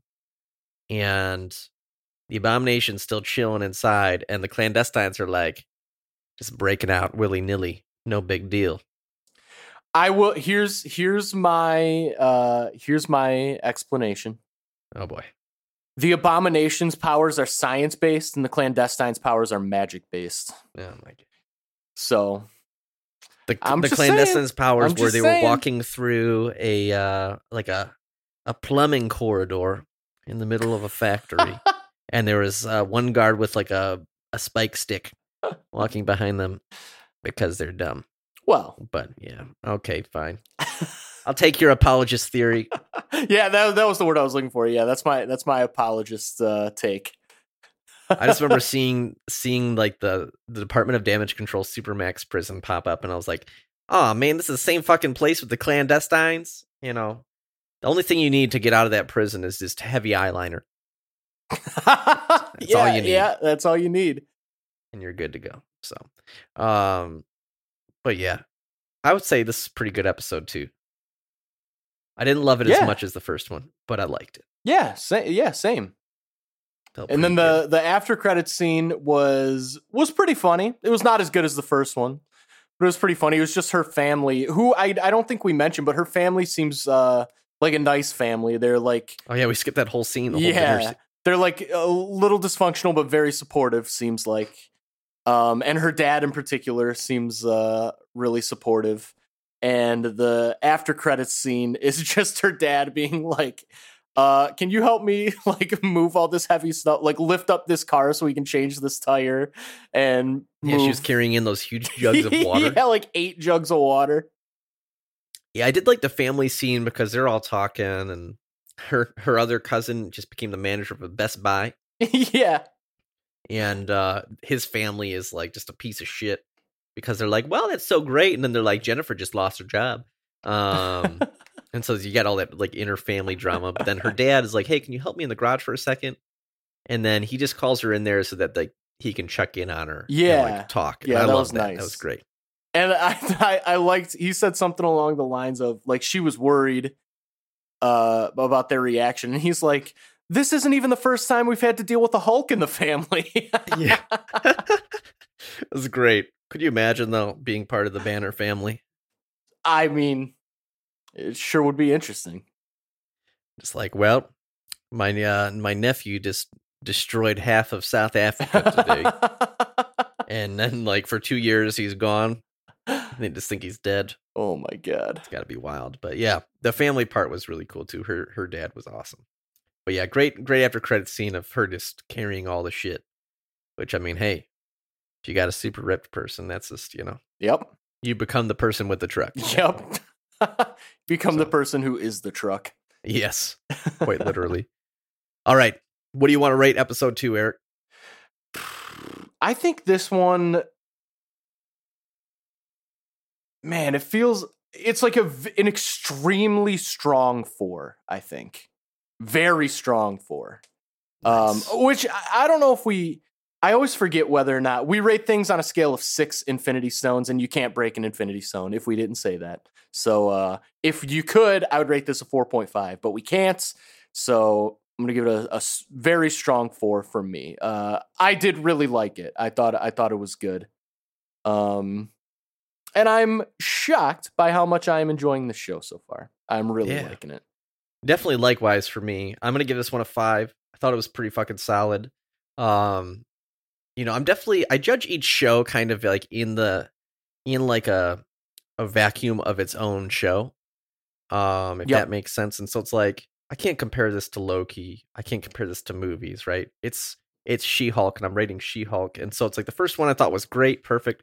This one I liked a little bit less, but I still had a great time watching it. Um, Yeah, thought it was really interesting. So solid five for me. I didn't really have any major qualms with it. Um, I think we're just still definitely in the building phase, right? yes. Of of what this show is about, where it's getting at. I'm just waiting for that red and yellow fucking daredevil suit, baby. Oh, yeah. oh yeah, oh man, so excited. But yeah, if if the rest of the series maintained the quality, I would be very happy. Yeah. very very happy so um pleasantly surprised just like how you said and uh i'm ready for some more you know Indeed. it's uh I, I usually a, a main thing for me is when we were watching Miss Marvel, I wasn't like super hype on watching it quickly because I just wasn't getting out of it what I expected for the most part over the series. There's there's definitely some better episodes than the others. This one I was like, oh fuck yeah! Like Wednesday came around, I was like, oh I'm gonna watch She Hulk, and then I was like, fuck, I gotta wait another Yep, day. You know, So that's always like a good barometer for me when watching these shows. Definitely. All right, let's jump over to recommendations. Oh yeah. you got anything good? Yeah. Um so I picked up um the the Spider-Man game that was previously uh, PlayStation only. They released it for PC. Oh, did they really? That's a good one. Yeah. So I yeah, I um I played it and I really liked it. I don't I think the internet overhyped it a little bit. Uh it's really good, but it's about as good as any other modern Spider-Man game. I didn't think it was necessarily like way better than than the other modern Spider-Man games, but I like all the modern Spider-Man games. Um so yeah, I had a I had a really good time with it my biggest qualm is it locked my favorite suit behind a stupid achievement um, that I'm not gonna do, and that really annoyed me. oh no, which one is the favorite? It is the uh, Mark II black and red Scarlet Spider suit. Oh, uh, the, the the one that the one that Kaine wears, not the one that Ben Reilly wears. Mm. And what do you have to do to get it? so it's, it's so it's part of basically in the main game there are all of these little if you've ever played like an Assassin's Creed or a GTA, it's like on the map. There's uh, all these little things you can clear off the map. Um, and in, as I was playing the main game, I did pretty much all of them, but there was a lot. So by the time I got to the end, the PC version is the is the remastered version, so it comes with all the DLC, which is great. I'm really glad they did that. You don't have to pay extra for the DLC. Um, but then once you do the DLC, it almost kind of like resets the map and it gives you a bunch more little things to clear off. And basically, to get the Scarlet Spider suit, you had to 100% clear everything off the map in one of these DLCs, which I had just done. So I Oh, was like, man. I'm not gonna, I'm not gonna fight 30 more little groups of thugs. And like, you know, all Right, right. it's just I'm not gonna do that. Uh, so that re- that really bummed me out because I uh, I wanted to be Scarlet Spider, but I could my another suit that's really up there for me is the Spider-Man 2099 suit, and that's the one I used for most of the game. That looks great. All of them look great in that game. Um, it, it runs really well on PC, and it's uh definitely definitely worth a playthrough if you are a Spider-Man fan, uh, and you have a PlayStation or a PC. It's uh, really good. Do you know if they're going to do the same for the Miles Morales one? Yes, I think they are, which I'm I'm super stoked about. I can't wait to play that one because Miles's story in the main game is really really intriguing. Um, you kind of see the you kind of see how he gets his powers, and in this universe, him and Peter are kind they become kind of like friends and like Peter becomes kind of like a mentor um early on which is which is interesting because you don't really get that in the comics or or the movies yet.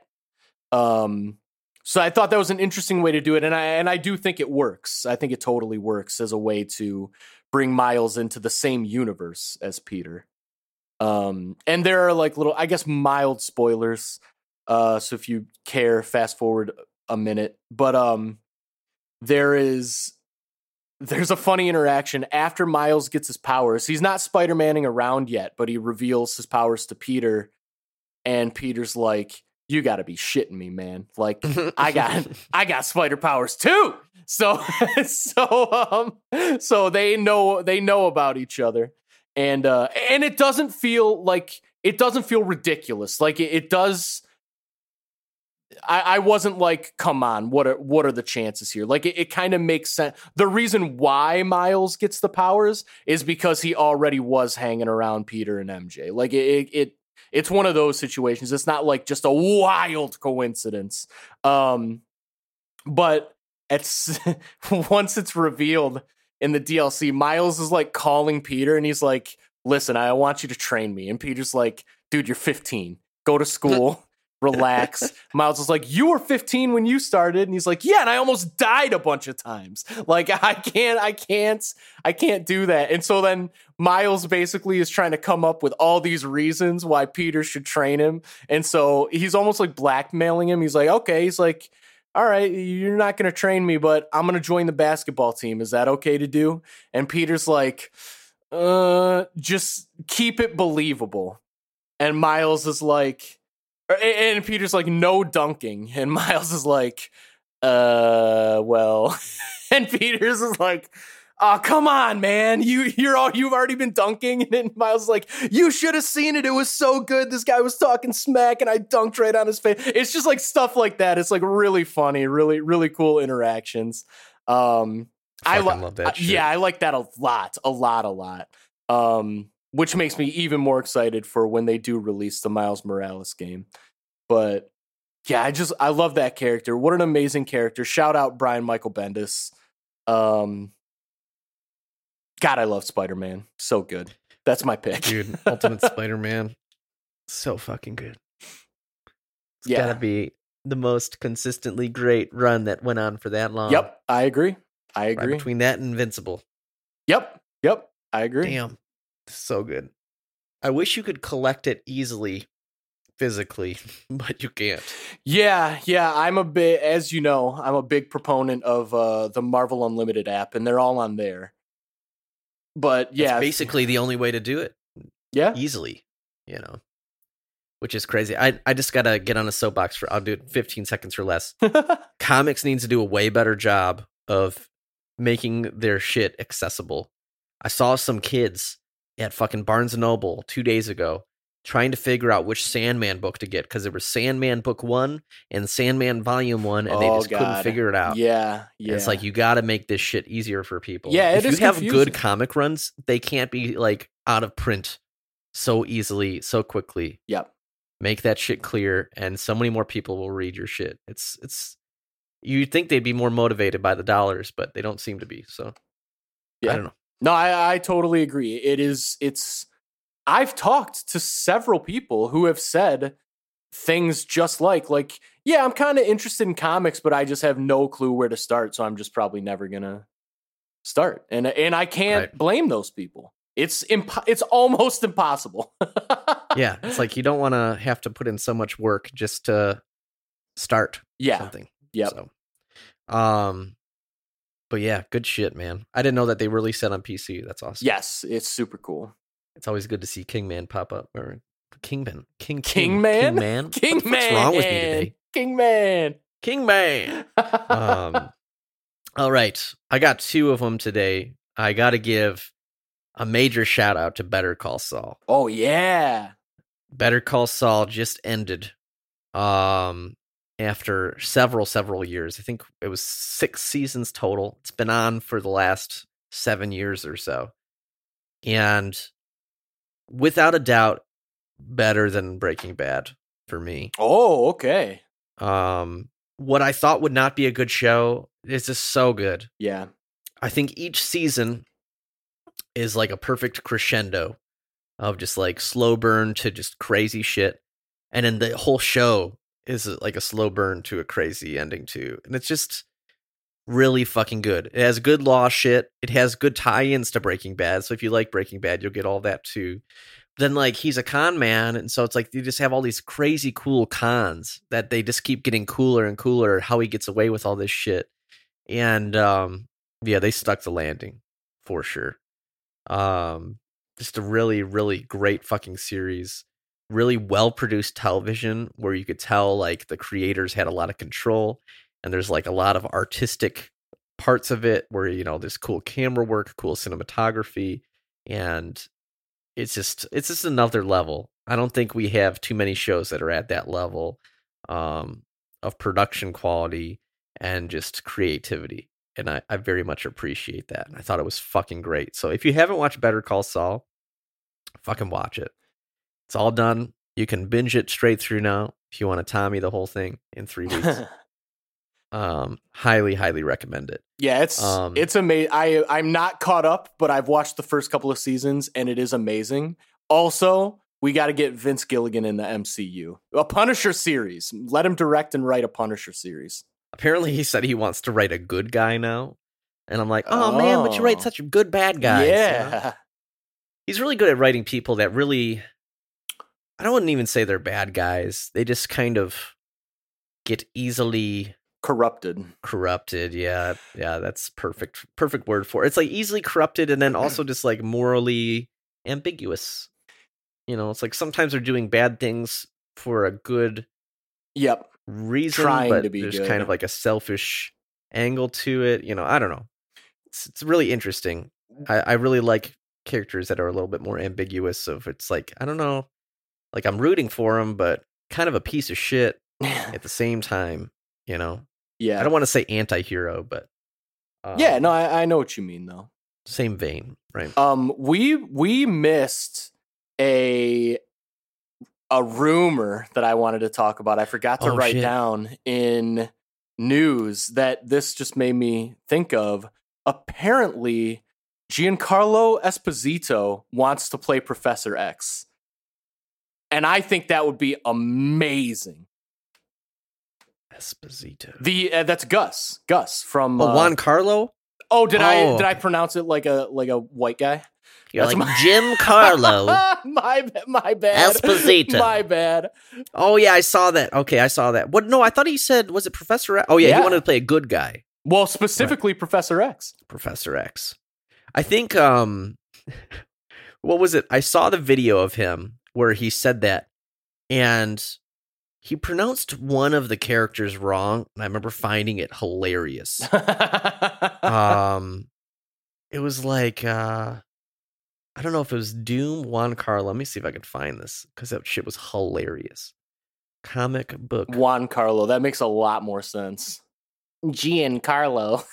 i thought you said jim carlo and i was like what okay let's see i think i found the video announces which character he wants to do okay i gotta listen to this real quick All right. While you're listening to that, so there's not dead air. I think that would be so cool. I mean, he's done exclusively villains. Well, I'm sure not exclusively, but his biggest roles have all been villainous. Um I think he'd be a really interesting Professor X. I think he'd bring an insane amount of like gravitas uh to that role. he's a good actor He's for sure so good. He's so good. Um i realized what the villain was that he said wrong. what was it? Okay, so this is his quote. He said, So there's been talk of Magneto, and everyone's cheering. There's been talk of Dr. Freeze. Doctor like- Freeze. Who the fuck is Dr. Freeze? Mr. Freeze got a doctorate. he would be. Then- he'd be a great Mister Freeze too. Damn. Yeah. I mean, there's he would be probably very few roles he wouldn't be great in, to be honest. And then he goes, Then there has been talk of who else have they been talking about over there? And then he goes, Oh, Doom. And then there's Professor Oh, X. And he said, Pick one. I'm going to go for something that's a little bit different. I'm going to go out there and put it into the universe, and that is Professor X. God, that'd be so. Dude, I I want him in the MCU so bad, so would definitely be a, a bit different for him, which I think would be good because he does kind of play the same kind of guy. yeah, he a lot of does. He does. I found him a little bit underwhelming in The Mandalorian, personally. Okay. You, Just you because didn't just, like his I don't little know, mustache. it just wasn't different from what I'd seen of him. All right. I think. So it just to me, it was just like Star Wars Gus. yeah, You know, I think you're just a mustache hater. probably, probably. Oh man, I forgot Doctor Freeze. Doctor Freeze. All right. What was your second? I didn't mean to cut you off. What was your second? No, no, you're good. Um, this is another one that I think a lot of other people have been recommending, but uh, I'm almost finished reading the book. I'm glad my mom died. Mhm. uh, by Jennette McCurdy. I was able to get a copy. I had Legend. to pay a little bit more than I wanted to on eBay, but you know, I'm a I'm a physical book Oh kind of person. God, but it is back on in stock on Amazon, and you can get it within like a week from today. So if you want to read it, get it on Amazon. It's only like 15 bucks, 18 bucks. And uh yeah, it just uh the story is told in like a, a series of vignettes, very short vignettes. So each chapter is only a couple pages typically. Um, but there's several of them obviously. And it's just uh it's just a really powerful story. I think she uh, is really good at kind of capturing everything that she went through. Obviously, Jennette McCurdy was one of the uh, the main actresses from iCarly, Sam and Cat on Nickelodeon, and she talks about kind of the abuse she went through from her family, um, and from uh, people that were involved in in Hollywood and the shows and stuff that she was on, and uh, I don't know, I just uh, I really connected with it, and I think a lot of other people have too. Um, just really eye opening. If you've ever watched any of the shows she's on, you know, it's just like when I was a kid, I watched iCarly and Drake and Josh and all that Nickelodeon shit. And um, it's just really interesting reading this book, and it kind of puts this whole light onto all of that, right? It's Yeah. just like, holy shit, like all this stuff was going on while she was making these shows. Um, and then I think it also puts a really strong highlight onto like people that make it in Hollywood that maybe aren't making it via nepotism and other things, right? Because that was not her case at all. You know, it was just like the grind of just trying to get in as a child actor. Um, it's really fucked up shit, but it's it's I think a story worth reading for sure. Yeah, I that is one I definitely want to read. It's I've uh, seen nothing but good things. Yeah, highly recommend it. Better Call Saul. I'm glad my mom died. Um, definitely. I, I posted I was reading that book on Instagram. My dad was like, "What the heck is this?" like, like, chill out, homie. Chill out. We're good. yeah, it's uh, it's it's quite the title for sure. Yeah, definitely, definitely catches the eye. yes, it you know. does. Yes, it does. But clearly, Simon and Schuster were not ready for this book to fucking explode because, man, impossible to get for a little bit. Um, but like I said, it's available on Amazon. It'll get delivered within a week, and so not too long of a wait for a book that's pretty hard to get your hands on. So, Nice. Um, but yeah, we are back in full swing. We'll be back next week with more She-Hulk. If you got anything to say to us, hit us up on Twitter at Infinity Rewatch or via email the Infinity Watch Podcast at gmail.com. You just got to remember that magical little subject line. Mm. What is it again, Erik? Uh, I think it's something along the lines of "fuck the billionaires" Fuck them. and "fuck Andrew Tate." Misogynistic piece of dog shit. Not, I'm not sure who that is, but I good, agree. good, good. Your life's better for it. Is that that one guy that like all these kids know, and he's just a massive Yeah, he's piece of garbage? yeah, he he's like, like, a wrestler or something. Yeah, he like thinks he's like God's gift to humanity, and he's maybe one of the worst people who's ever lived. what was it uh you know i started I well i didn't start i guess i saw something speaking of people in the mcu that are trash um allegedly. Uh terrence howard has like some book where it's like uh Oh, yeah. like the, the square root of or was it not the square root? Like one times one equals two or something. He like believes in some other form of of math. It's called let's see. Okay here we go. 2015 interview with rolling stone. Howard explained that he has formulated his own language of logic which he calls terryology in which he has in which he was keeping secret until he patented it. This logic language, he claimed, would be used to prove the statement 1 times 1 equals 2. He said, How can it equal 1? If 1 times 1 equals 1, that means that 2 is of no value because 1 times itself has no effect. 1 times 1 equals 2 because the square root of 4 is 2.